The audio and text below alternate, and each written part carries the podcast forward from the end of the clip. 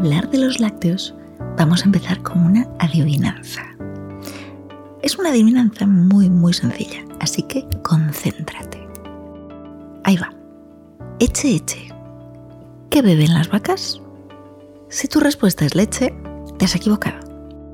Porque las vacas beben agua. ¿Qué es lo que sucede? Que la leche de las vacas la beben los terneros.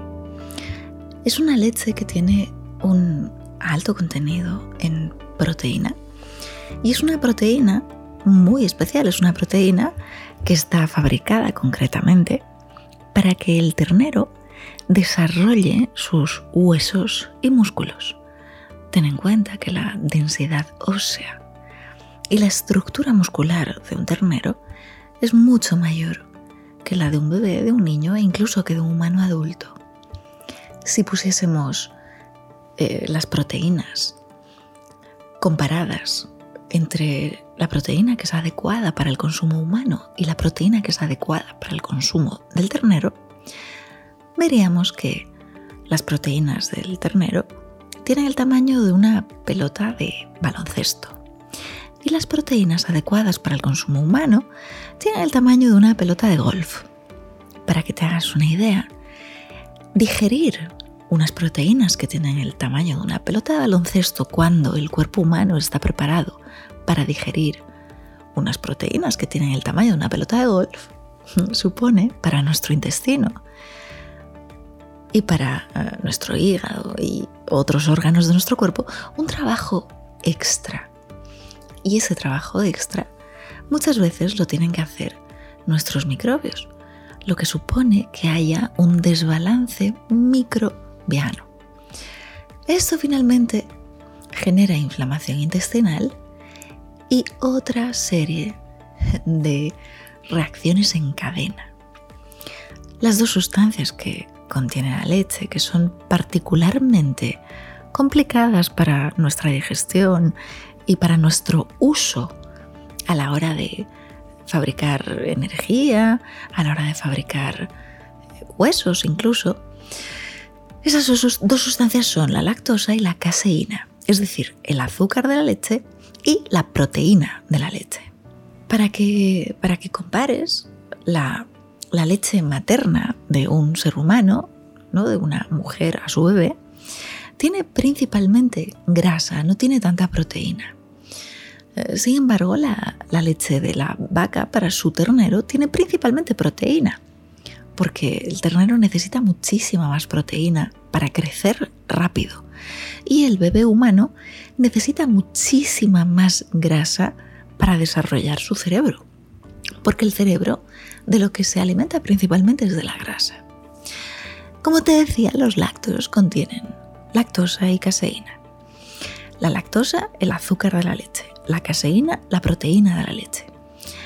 El azúcar de la leche lo que hace es eh, favorecer que ciertas eh, bacterias proliferen en el intestino. Por supuesto que tiene algunos beneficios, nos da energía y nos puede ayudar a crecer, a engordar más rápido cuando somos bebés, pero a cambio, pagamos un precio.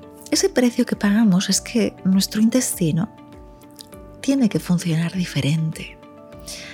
Luego, eh, debido al uso de lácteos de vaca en el cuerpo humano, se van generando una serie de inflamaciones acumuladas que, aunque no se manifiesten en forma de dolor o de infección, sí que hacen que haya gases o de repente la tripa inflamada, una serie de síntomas que quizá no son tan molestos porque no son una enfermedad, pero que a la larga nos pueden hacer mucho daño. La caseína, lo que es la proteína de la leche, no se digiere. Para nuestro cuerpo es muy, muy, muy difícil digerir la caseína. Y lo que sucede es que la caseína pasa del intestino al torrente sanguíneo, es decir, eh, pasa a circular por nuestro cuerpo. y cómo para nuestro cuerpo humano la proteína eh, de una vaca es, es extraña, nuestro cuerpo no sabe qué hacer con ello, lo que hace es intentar removerla, intentar echarla, intentar eliminarla, porque es un cuerpo extraño. Entonces lo que sucede con nuestro sistema inmune es que genera inflamación. Antes lo que sentíamos eh, es que el cuerpo reaccionaba y no sabíamos por qué. Y durante mucho tiempo eh, se creyó que las enfermedades autoinmunes era el cuerpo atacándose a sí mismo. Creíamos que las enfermedades autoinmunes eh, no tenían razón coherente para surgir. Hoy sabemos que no es una reacción autoinmune, no es el cuerpo atacándose a sí mismo, es el cuerpo defendiéndose de un elemento extraño para él. Y es extraño porque es una proteína fabricada para un ternero. Debido a la caseína, a la proteína de la leche, no solamente a la lactosa, es que aparecen diferentes tipos de inflamaciones en el cuerpo, desde dolores articulares hasta distintas infecciones, cistitis, bronquitis, otitis, faringitis, sinusitis, eh, migrañas, asma bronquial. Cualquier tipo de inflamación está muy asociada con la caseína que está en torrente sanguíneo. Ahora, a unas personas les va a dar inflamación articular, a otras personas les va a dar asma bronquial, a otras migraña. ¿De qué depende lo que te dé? Eh, va a depender de tu propia arquitectura.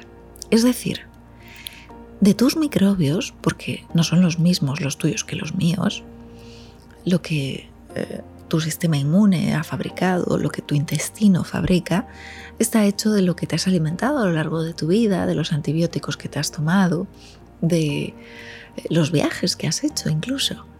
Entonces, esa microbiología se va a ver afectada por la caseína. Entonces, como tu microbiología es una y la mía es otra, a lo mejor a mí me afecta de una manera y a ti de otra manera.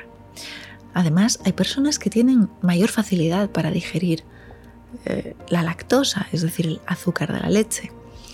Para digerir la lactosa hay una enzima que se llama lactasa. es muy fácil recordar. Y lo que sucede es que, bueno, pues los humanos necesitamos unas bacterias intestinales para digerirla, eh, unas bacterias que se llaman lactobacilos. Pero cuando, eh, debido al uso de medicamentos, debido al estrés incluso, o eh, a una alimentación excesivamente industrial, nuestra población de lactobacilos disminuye, entonces hay un punto en el que no podemos digerir la lactosa y es cuando aparecen las típicas intolerancias se debe a que no podemos digerirlo. Todas estas complicaciones se derivan de un hecho muy lógico y es que estamos consumiendo un alimento que aunque tiene ciertos nutrientes, no está diseñado para el cuerpo humano. Ahora, si nunca has tenido ningún tipo de enfermedad mm, como las que he mencionado, te animo a que aún así retires todos los lácteos, es decir, eh, leche, yogur, mantequilla, ghee, que es la mantequilla clarificada, eh, kéfir de leche, porque luego hay otros tipos de kéfir que están hechos de distintos, eh, de distintos azúcares, no, necesariamente de, de leche, pero el kéfir de leche sí, es retira durante unos días, mínimo una semana, y observa si hay algún tipo de cambio, si duermes mejor, si te concentras mejor, si de repente notas la piel más luminosa o con menos picores o si respiras mejor. Verás que todos estos cambios tienen relación no solamente con haber eh, dejado de consumir el alimento en sí, la leche, sino también tienen relación porque le estás dando un respiro a tu cuerpo.